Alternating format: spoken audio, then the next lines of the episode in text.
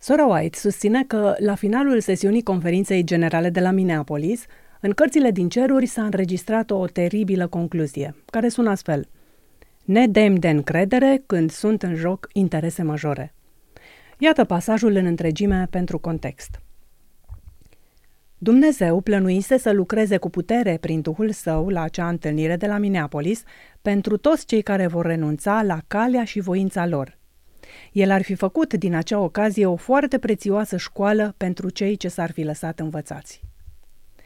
Oricât ar fi fost ei de slabi și nedesăvârșiți, dacă își dădeau seama de slăbiciunea și ignoranța lor spirituală, ei ar fi primit putere și iluminare divină.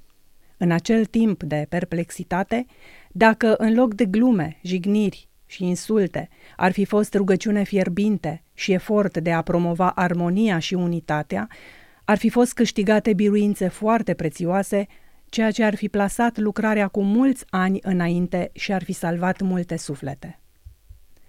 Dar, pentru că s-a acționat după aranjamentele lui satana și s-au manifestat trăsăturile lui de caracter, a făcut ca înregistrarea din cărțile cerești să sună astfel.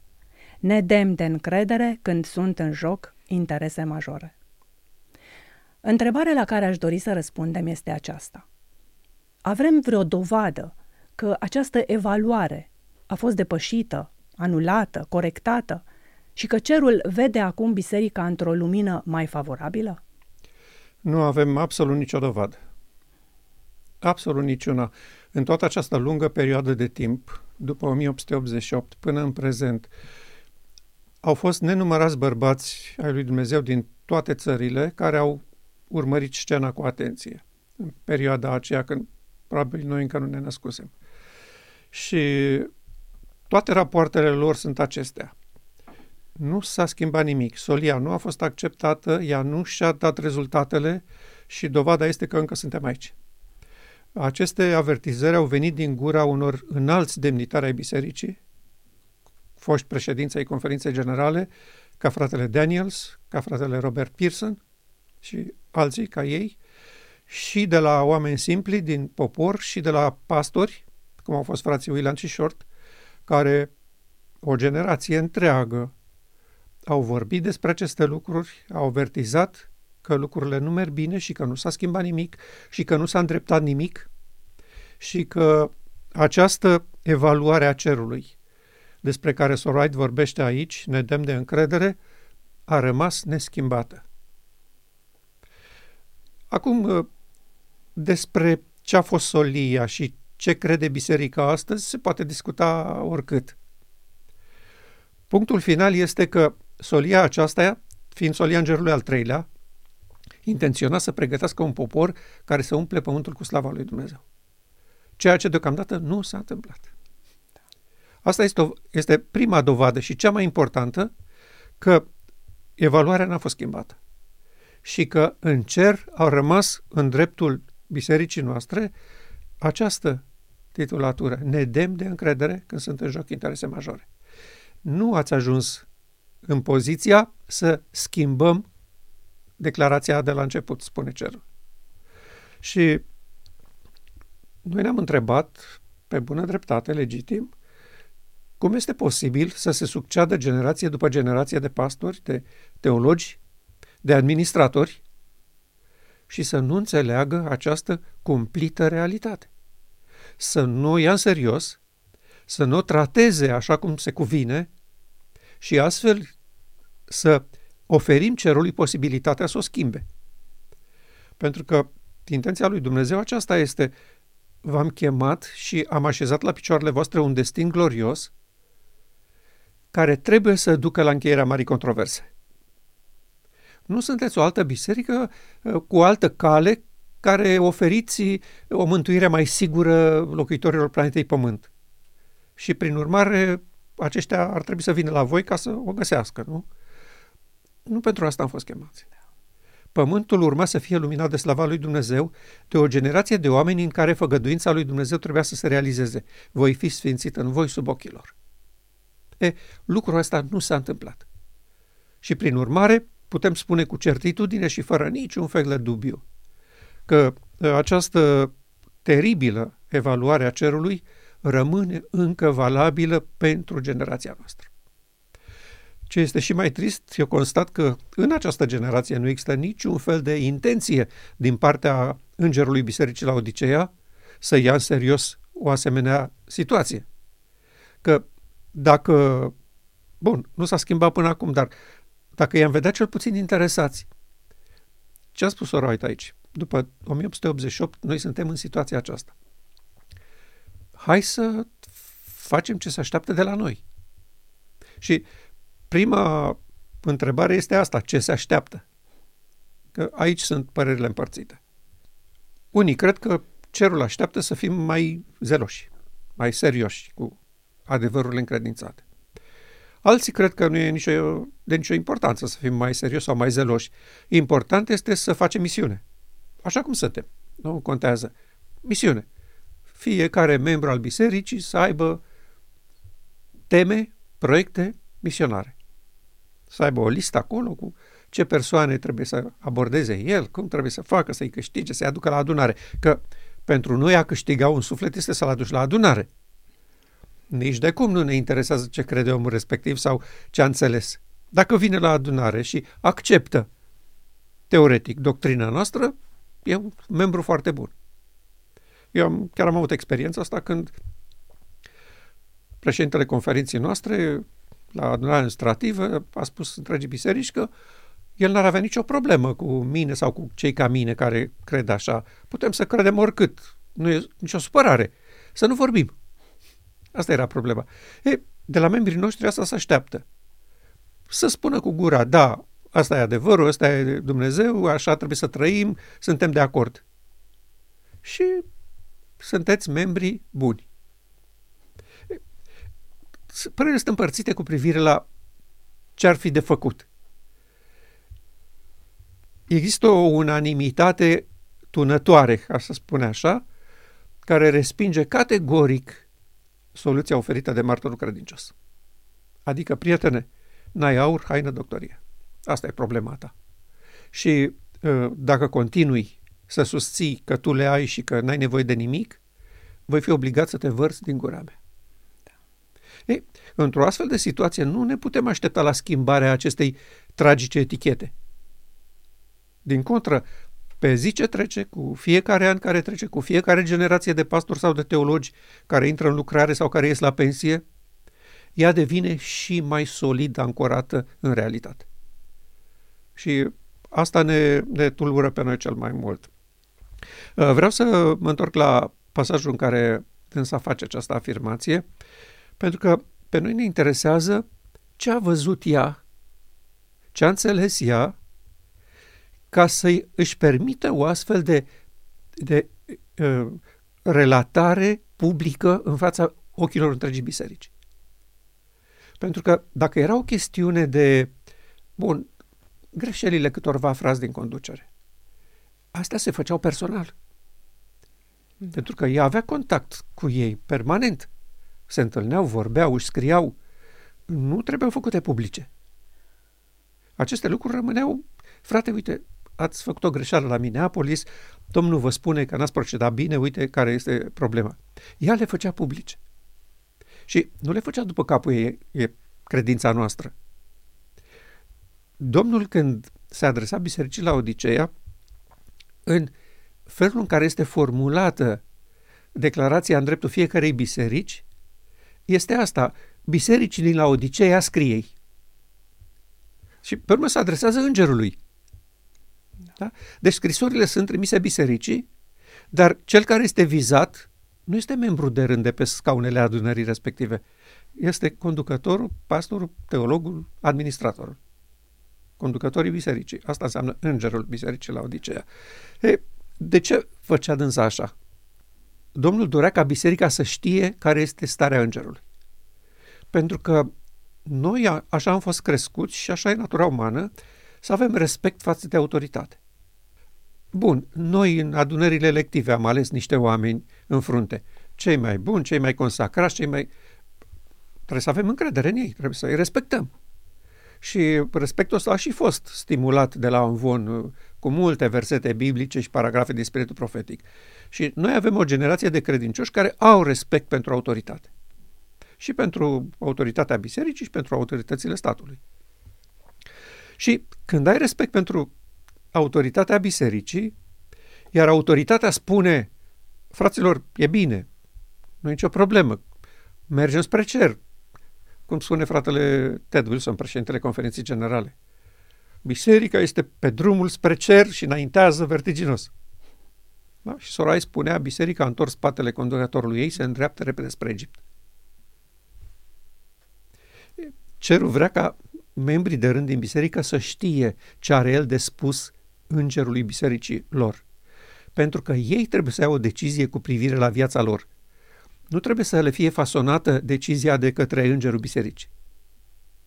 Și în momentul în care ea iese și spune așa ceva, pe noi ne interesează ce a văzut ea acolo. Care erau situațiile. Ea a perceput că este rău sau era și ea uimită de ce îi spune Duhul că evaluarea din cer este nedemn de încredere când noi suntem singuri oameni de pe pământ demn de încredere. Că vorba membrului de rând, are Dumnezeu alții mai buni pe pământ decât noi? Păi da. Și acum vreau să, vreau să mă refer puțin la o parte din, din acest pasaj, unde dânsa spune așa, oricât ar fi fost ei de slabi și nedesăvârșiți, dacă își dădeau seama de slăbiciunea și ignoranța lor spirituală, ei ar fi primit putere și iluminare divină. E, pentru mine este, este esențială partea asta.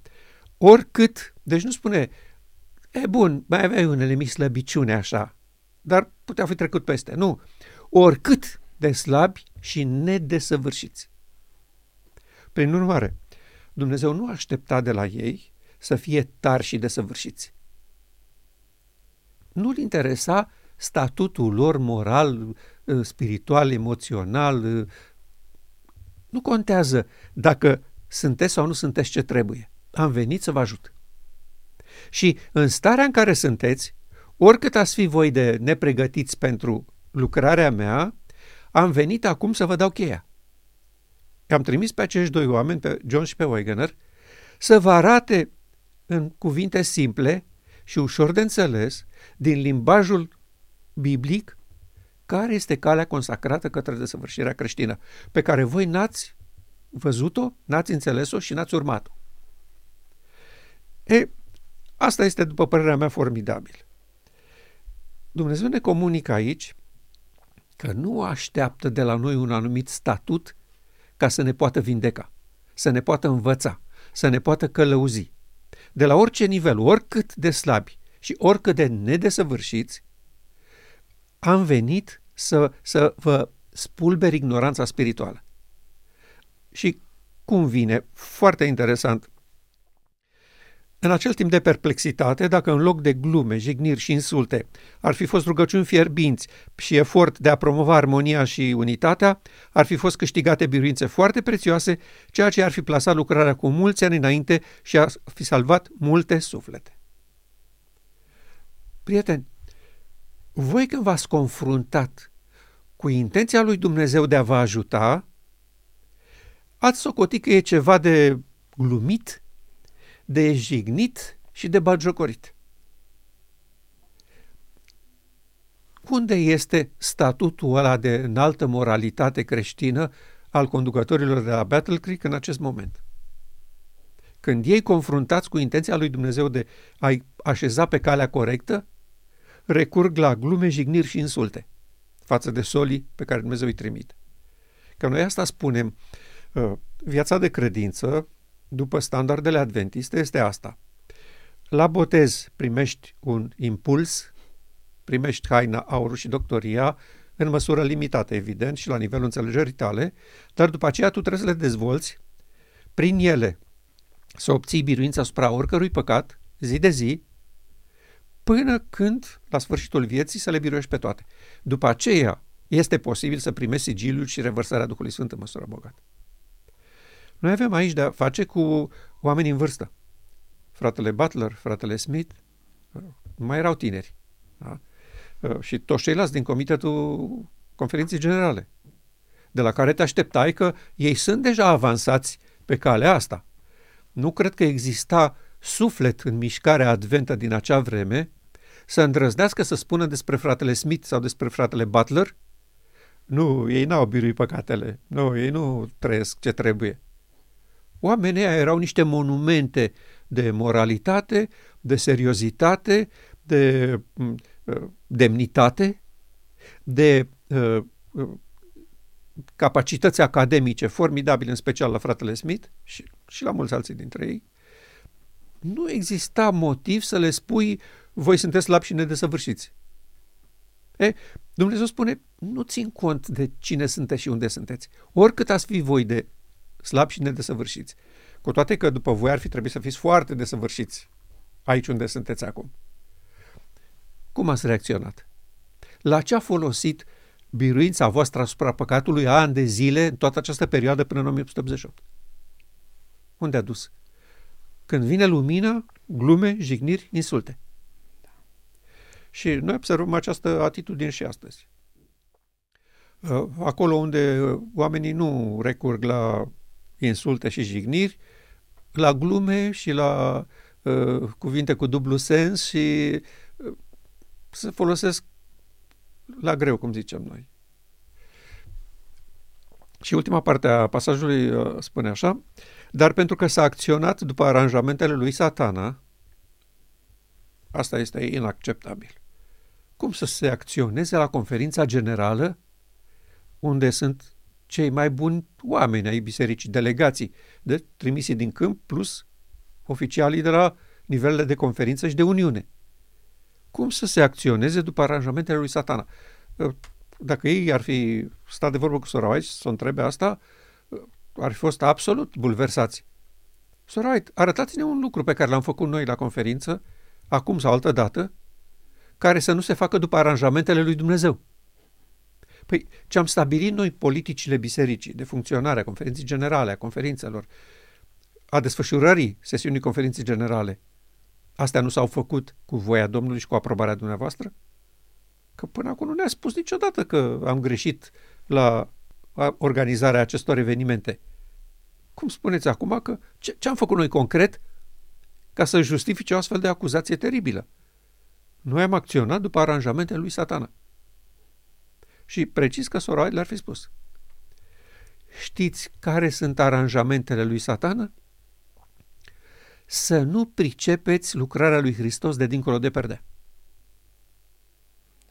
Și voi i-ați jucat în strună, împiedicându-i pe acești doi oameni să vă deschidă ochii să vedeți calea consacrată de pașii lui Hristos care duce în Sfânta Sfintelor. Asta ați făcut. Și astea sunt aranjamentele lui. Pentru că dacă subiectul ăsta al unirii omenescului cu divinul nu este discutat, satana este cel mai bun prieten al vostru. Pentru că nu are loc marezia ispășirii, pentru că nu există un popor pregătit să-l ducă pe Azazel în pustie. Și prin urmare, Azazel rămâne în tabără, liniștit, cu porția lui de nutreț și se zbenguie în toată tabăra și rupe toate ancorele de la colturi. Nu are nicio problemă cu, cu voi. E foarte bine mulțumit în tabără. Și apoi, și pentru că s-au manifestat trăsturări de ca- lui de caracter. E, aici cred că erau mai de acord frații să recunoască că cam așa a fost, pentru că ei în camerele unde erau cazați, după ce se termina sesiunea în fiecare zi, își băteau joc de Jones de Wegener și discutau tot mai aprins, serios și pătimaș că sora s-a schimbat. Sora nu mai este aceeași. Bun, și acum uh, revin la, la întrebarea ta. Nu a fost corectat nimic din tot ce s-a întâmplat în toată această lungă perioadă. Nici teologic, nici practic, în, în practica bisericii, nici în maniera în care uh, conducătorii tratează acest subiect de importanță vitală. Este adevărat că au început să mai vorbească despre 1888. Destul de mulți pastori recunosc că a fost ceva important, unii dintre ei mai avansați în studiu recunosc că a fost vital și că Domnul urma să vină în câțiva ani dacă ei nu se potriveau la Minneapolis. Uh, unii se simt îndemnați doar să țină pe membrii la curent cu istoria, ce a fost, ce s-a întâmplat, cine a vorbit, cine n-a vorbit, dar foarte puțini sunt dispuși să recunoască și între aceștia foarte puțini îi numesc pe cei care au iubit solia cu pasiune, frații William Short și cei din anturajul lor. Să recunoască că acea situație nerezolvată de atunci a dus la ieșuarea tuturor proiectelor bisericii în toată această perioadă și păstrează încă biserica la Odisea în starea ei de încropeală, cu atitudinea aceasta avem tot ce ne trebuie și doctrinal și teologic, uh, știm ce avem de făcut, uh, nu prea facem cum trebuie, că na, mai suntem mai puturoși, mai neimplicați, unii mai carieriști, așa, sunt interesați doar de binele lor, dar uh, în general mergem spre casă, cum zice fratele Wilson. Nu, noi spunem clar și răspicat că biserica nu merge spre casă și cu fiecare an în care ne învârtim în jurul muntelui, situația va deveni și mai greu de suportat și în biserică, și în relațiile bisericii cu lumea, și viața noastră personală în societate. Va deveni din ce în ce mai complicată, din ce în ce mai problematică și mai periculoasă. Ca să nu mai spunem de sutele de mii de oameni care mor degeaba, prinși în niște încăierări fără niciun motiv serios, doar din simpla uh, dorință de a-și rezolva problemele pe calea cea mai simplă. Că războiul este rezolvarea unor probleme politice pe alte căi. Și când văd că diplomatic nu mai reușesc să se înțeleagă, trec la încăierare. Și noi astăzi observăm peste tot teatre de operațiuni în care oamenii vor să-și rezolve neînțelegerile pe calea violentă a folosirii forței iar biserica nu are absolut nimic de spus. Deci noi recunoaștem și eu, eu spun cât se poate de clar că până când Marea Zi a Ispășirii nu are loc și pământul nu este imediat luminat de slava lui Dumnezeu prin acest popor în care Dumnezeu va fi sfințit sub ochii oamenilor, această evaluare de la Conferința Generală din 1888 nu se va schimba. Ce crezi că ar trebui să se întâmple în Biserica la Odisea astfel ca această evaluare cumplită din 1888 să poată fi schimbată din nedemn de încredere în demn de încredere când sunt în joc interese majore. O atitudine colectivă a conducerii bisericii care să spună regretăm că nu am luat în serios avertizările spiritului profetic la acest subiect și ne, aplic- ne aplicăm cu toată seriozitatea asupra lui să înțelegem motivele pentru care încă suntem aici, motivele pentru care încă ploaia târzie nu s-a revărsat peste poporul nostru, deși noi ne rugăm de ani de zile să vină, și motivele pentru care încă pământul stă neluminat de slava lui Dumnezeu și poporul nostru nu ajunge să-și realizeze scopul pentru care a fost ridicat. În momentul când se întâmplă acest lucru, eu spun că imediat ia foc întreaga biserică cu soluția aceasta simplă a lui Dumnezeu. Voi scoate din voi inima de piatră, voi pune o inimă de carne, voi pune în, mea, în această inimă de carne Duhul meu și vă voi face să păziți legile și poruncile mele. În acest moment apare o nouă omenire. Oamenii uniți cu divinitatea prin părtășie de natură divină. Până când nu se întâmplă așa ceva, nu pot spera frații noștri că uh, și-au înțeles destinul și și-au acceptat misiunea. Acum, întrebarea este, în cazul că ei nu o vor face, cât va aștepta Dumnezeu? Pentru că noi constatăm că de așteptat a așteptat. Din 1888 până acum, o, o grămadă de ani sunt. În acești ani Dumnezeu a tăcut, n-a intervenit cu nimic în treburile noastre, nu ne-a deranjat în proiectele noastre, ca să arătăm cum reușim noi să ajungem la desăvârșire pe altă cale. Da? Foarte bine. Voi credeți că aceasta pe care eu v-am descris-o, calea consacrată care duce în sanctuar, nu e ok.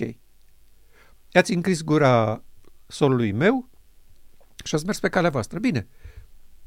Stau, stau cu minte aici în casa mea, am să mă întorc fața de la voi și am să vă las să arătați universului spectator și omenirii cum ajungeți voi pe calea voastră educație, cultură, exercitarea voinței, efortul omenesc, la biruința asupra păcatului și încheierea marii controverse.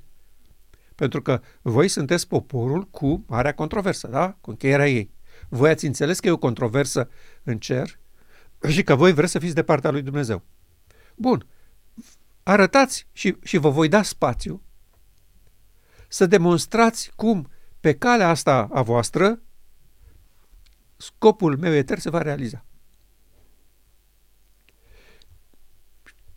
Cât va aștepta? Asta e întrebarea noastră, că uh, unii ne acuză pe noi spunând asta. Ce tot insistați voi pe lângă îngerul bisericii, îngerul bisericii? Vreți să spuneți că fără ca ei să ia decizia asta uh, nu o să se întâmple? Și noi spunem nu. Nu credem asta și nu vrem să, să spunem asta. Noi constatăm că dacă Dumnezeu a așteptat atâta mari de timp, a făcut-o cu un scop. Și ne-am întrebat de ce. Și singurul răspuns este acesta. Am dat spațiu îngerului bisericii să demonstreze el cum pe calea lui se rezolvă problema. Și noi toți constatăm astăzi că problema nu s-a rezolvat și că planeta Pământ este într-o stare și mai problematică decât a fost în trecut. Și că noi nu avem niciun răspuns la problemele omenirii. Ce să mai spunem de cauza lui Dumnezeu și de interesele lui în procesul cu satana. Și atunci noi spunem, nu, nu credem că Dumnezeu va aștepta la infinit și nici nu avem mari speranțe că se va întâmpla lucrul ăsta colectiv, așa cum am spus eu acum și cum, cum cred eu că ar fi corect să se întâmple ca evaluarea să fie desfințată. Pentru că dacă nu se întâmplă așa, adică frații noștri la nivel de, de biserică, colectiv, cum spunem noi, corporativ, nu fac această declarație de mărturisire și de, de întoarcere de la poziția lor din 1888, evaluarea va rămâne. Chiar dacă un grup de membri din biserică vor accepta invitația la nuntă, vor veni la nuntă, se va face nunta cu ei și se va încheia lucrarea prin ei și cu ei evaluarea va rămâne pentru biserică. Pentru că până când nu apare mireasa, membrii potențiale acestui grup special sunt tot biserica la Odiceea. Pentru că și ei sunt goi, nici ei nu au Duhul Sfânt locuind în el. Deci, apele se separă odată cu realizarea anunții mielului. Atunci, evaluarea dispare pentru că nu mai există în felul acesta Biserica Adventistă și pentru că cei care au rămas la adevărul adventist, adevărul intenționat de Dumnezeu să producă un efect cu acest popor, l-au primit cu bucurie și au devenit mireasa lui Hristos. În acel moment s-a terminat cu Laodicea din toate punctele de vedere. Mireasa nu mai este Laodicea, pentru că nu mai este ticălos nenorocit, corp și gol, că a primit aur, haină, doctorie, deci a ieșit din acest domeniu, iar Biserica la Odisea nu mai reprezintă niciun fel de interes pentru cauza lui Dumnezeu, cu toate că ei pot să rămână încă o organizație puternică până uh, în perioada plăgilor și așa mai departe. Uh, eu mă uit cum s-a întâmplat cu celelalte faze ale poporului lui Dumnezeu. În anul 34, când Dumnezeu a trecut cu lucrarea lui și cu interesul la biserica creștină, Israel a rămas în continuare o biserică puternică, înfloritoare, cu cu sistem, cu ceremonii, cu... și până în ziua de astăzi religia continuă să existe. Nu s-a desfințat. Când uh, Biserica creștină a apostaziat și s-a ridicat mișcarea protestantă, nu s-a spulberat catolicismul. Sigur, pentru Dumnezeu capitolul a fost închis. Dar ei și astăzi sunt o biserică puternică, înfloritoare, cu un, milion și ceva, un miliard și ceva de membri, deci oameni foarte, foarte prosperi din punctul de vedere al lumii și financiar, și numeric, și ca activități. Cele mai mari rețele de uh, spitale în America sunt catolice. Uh, foarte mult, tot felul de întreprinderi au investit în tot felul de domenii, uh, sunt activi în orice, în, în academie. Cei mai mulți profesori sunt, provin de la școli ezuite sau sunt ezuiți. Deci elita teologică a bisericii n-au dispărut. Dar capitolul lor s-a încheiat pentru totdeauna. Uh, așa s-a întâmplat cu mișcarea protestantă în 1844. Și nu insist, lucrul ăsta este, este cunoscut și în general acceptat în poporul nostru. Prin urmare, Dumnezeu a așteptat, asta este opinia mea, dând ocazie îngerului bisericii la Odisea să, să-și revină, să, să-și înțeleagă eșecul, să se uite în urmă și să vadă cum au trecut generație după generație de administratori, pastori și teologi care n-au închis lucrare. Spuneau ei când au intrat în lucrare. Uh, îmi place să repet mereu uh, uh, declarația unui președinte de conferință. Când a fost ales, după ce a fost ales comitetul lui, prima vizită a fost în comunitatea noastră. Și a spus de la Avon atunci, prespicat în fața întregii biserici, dacă administrația mea și echipa mea nu aducem ploaia târzie în 2 ani, ne dăm demisia. Frumos. N-au adus nici ploaie, nu și-au dat nici demisia. Nedemn de încredere se schimbă în demn de încredere când aceia care au fost nedemni, asupra cărora eticheta s-a pus, ei recunosc că au greșit și se întorc. Atunci se schimbă. Dacă ei, adică urmașii celor care atunci au luat deciziile astea, nu fac acest gest de recunoaștere, dar o fac alții din biserică, despre care n-a fost vorba, nu are niciun efect. Eticheta rămâne în continuare. Pentru că martorul credincios, când vorbește cu îngerul, evident că uh, starea lui o ia în discuție, nu starea membrilor. El nu spune uh, membrii Bisericii la Odisea sau uh, membrii uh, uh, sfeșnicului sunt așa, așa, așa, așa. Nu. Despre ei nici nu discută. De ce? Pentru că știe că n-au cum să fie altfel decât cum sunt pastorii și conducătorii. De asta și stau în biserică, pentru ei au respect și sunt de acord cu ce spun pastorii și teologii bisericii. Asta a fost întotdeauna din tipul lui Israel până în vremea noastră. Nu se va schimba dacă un grup de oameni cum suntem noi acum. Deci noi am acceptat că martorul credincios are dreptate și că ce spune el este adevărat și am înțeles și care este proveniența hainei aurului și doctoriei. Uh, ele sunt ca urmare a lucrării lui Hristos din Sfânta Sfintelor. Și noi am acceptat lucrarea lui acolo și suntem pregătiți să le, să le primim. Nu schimbă cu nimic etichetarea. Pentru că un grup de oameni, chiar majoritar să zicem, să, să, nu se întâmplă, dar să spunem că ar fi așa, chiar majoritar, dar dacă este vorba de membri de rând, eticheta nu se schimbă pentru că eticheta îl privește pe îngerul Bisericii la Odisea. Ei au luat hotărârile în sesiune a conferinței generale, deci nu așa într-o discuție de comitet după la Battle Creek într-o zi, așa când s-a adunat frații să discute bugetul sau nu știu ce. Și au zis ei, a, nu o primim solia asta, nu e pentru noi. Nu, nu. nu. În sesiunea conferinței generale, cu soroait prezentă, care se ridica din când în când și zicea, fraților, aici e mare lumină, aceia au luat decizia asta care a așezat biserica pe, pe drumul ăsta din jurul muntelui, urmașii lor trebuie să facă întoarcerea. Nu are nicio valoare și niciun efect pentru popor dacă o fac eu sau tu sau altcineva. Decizia trebuie făcută de urmașii celor care au produs situația respectivă. Confruntarea cu, cu această declarație încă este ascunsă de ochii bisericii și uh, încuiată în sertarele teologice ale bisericii.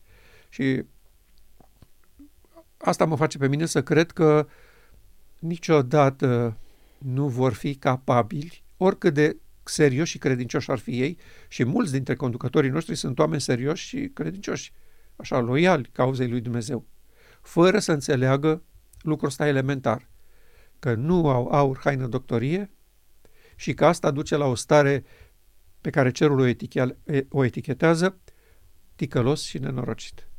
Adică lipsit de bunurile pe care ai fi putut să le ai dacă nu te încăpățânai să susții cu gura cât se poate de mare, le am și n-am nevoie de nimic, toate sunt la locul lor. În debutul paragrafului există o declarație foarte interesantă. Dumnezeu plănuise să lucreze cu putere prin Duhul Său la acea întâlnire de la Minneapolis pentru toți cei care vor renunța la calea și voința lor. Care era acea cale și voință la care ar fi trebuit să renunțe ei, astfel ca Duhul să poată lucra la acea sesiune? În momentul când însă spune calea și voința lor, asta înseamnă că erau în contradicție cu calea și voința lui Dumnezeu. Că dacă erau calea și voința bisericii aceea lui Dumnezeu, nu se mai putea discuta în felul ăsta, da? Mm. Nu mai exista o cale și o voință a lor. Deci, dintr-o dată, ea spune, voi aveți o altă cale și o altă voință față de ce dorește Dumnezeu. Și voi trebuie să renunțați la calea și la voința asta.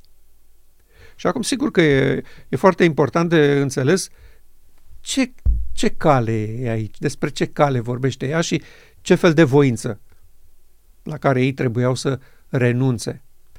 Acum, tu știi din viața de toate zilele și în relația noastră cu familia și cu oamenii din jur și cu biserica, e cam greu să renunți la voința ta, așa e? Da. Nu, e, nu e un lucru simplu, pentru că tu așa vezi lucrurile că, că sunt bine, așa trebuie făcute.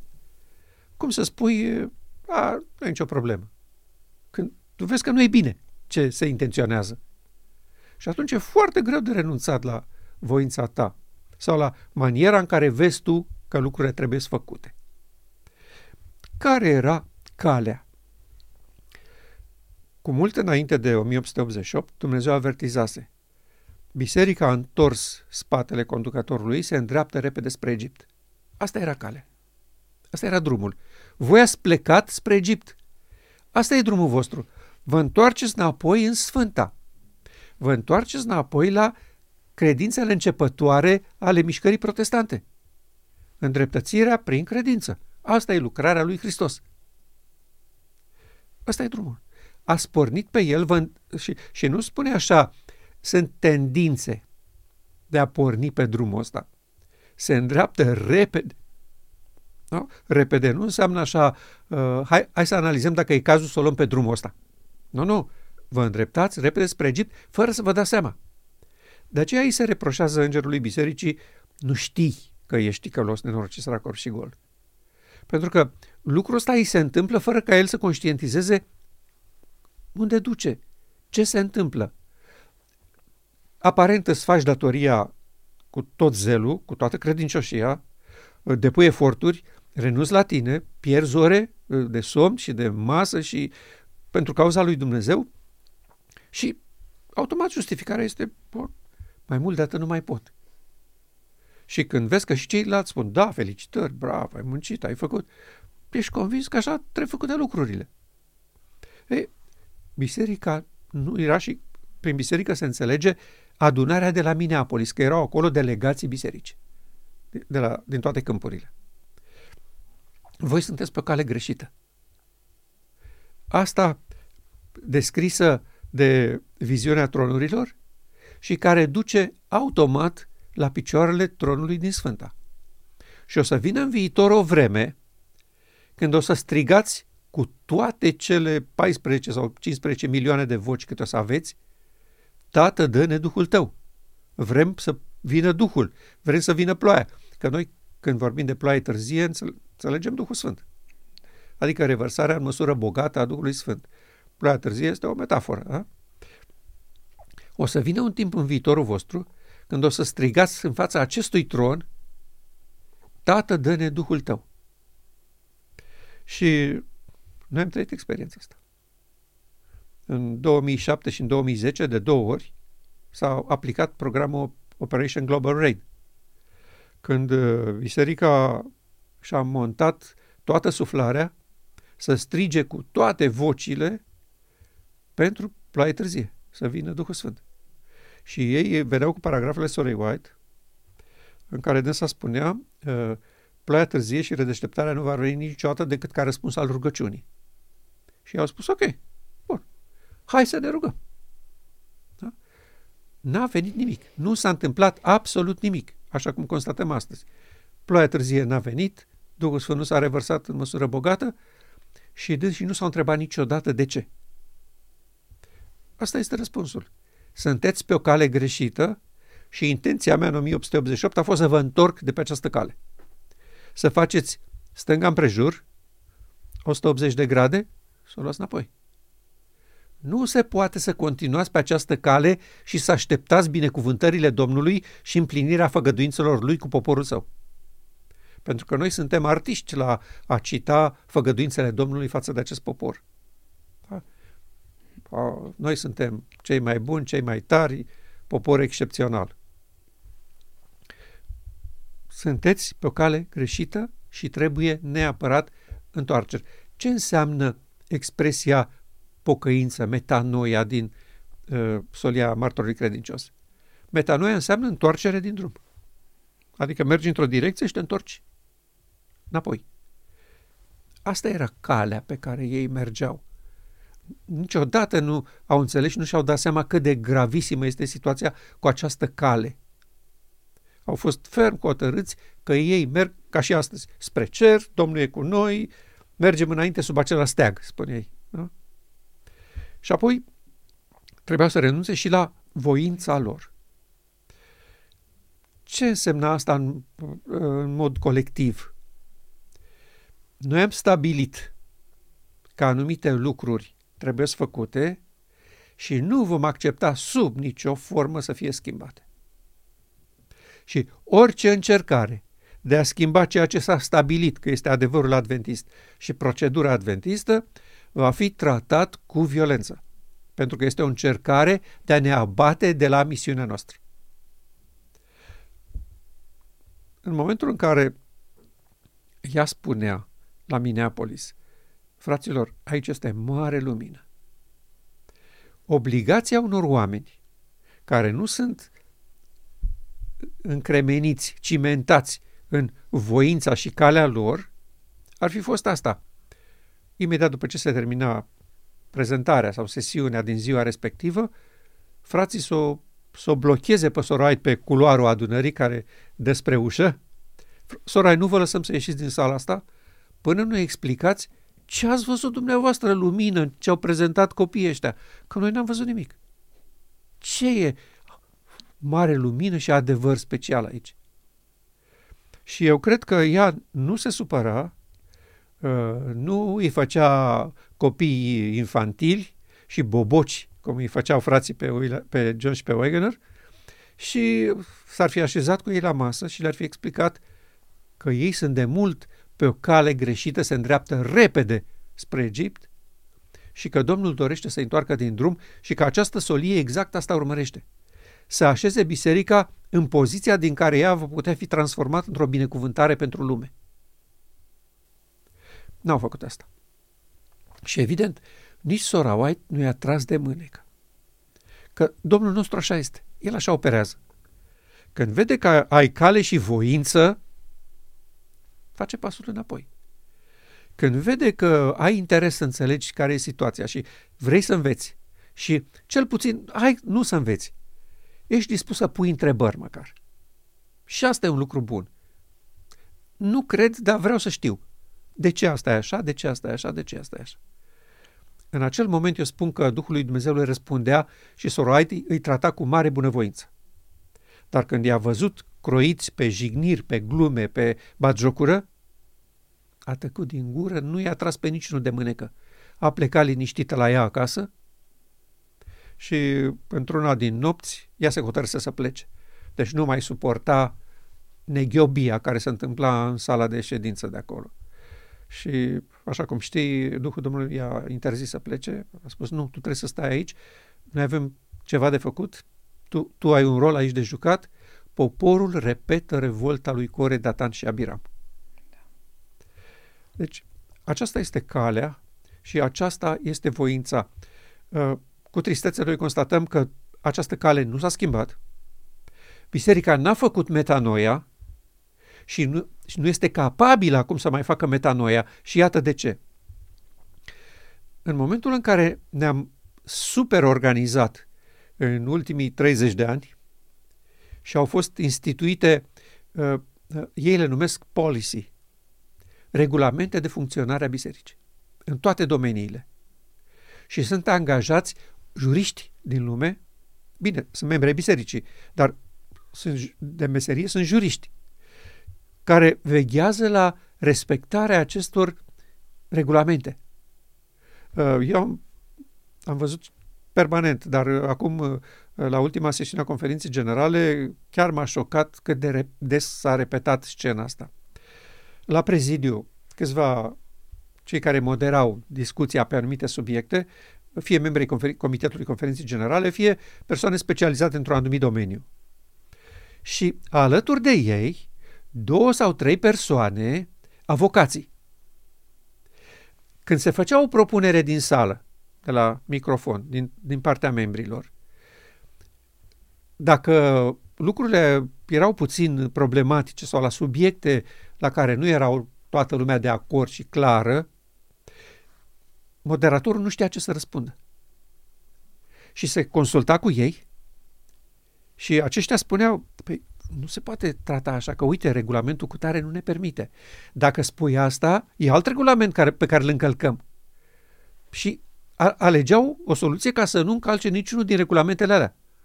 Pentru că, pe urmă, dacă îl încălcau, decizia care se lua era anulată. Pentru că ei veneau și spuneau, uite, regulamentul X s-a încălcat. Deci, biserica este atât de încorsetată în calea și voința ei, încât nu se poate sub nicio formă pătrunde acolo să schimbi ceva. Că la fiecare punct ai regulamentul cu tare, regulamentul cu tare.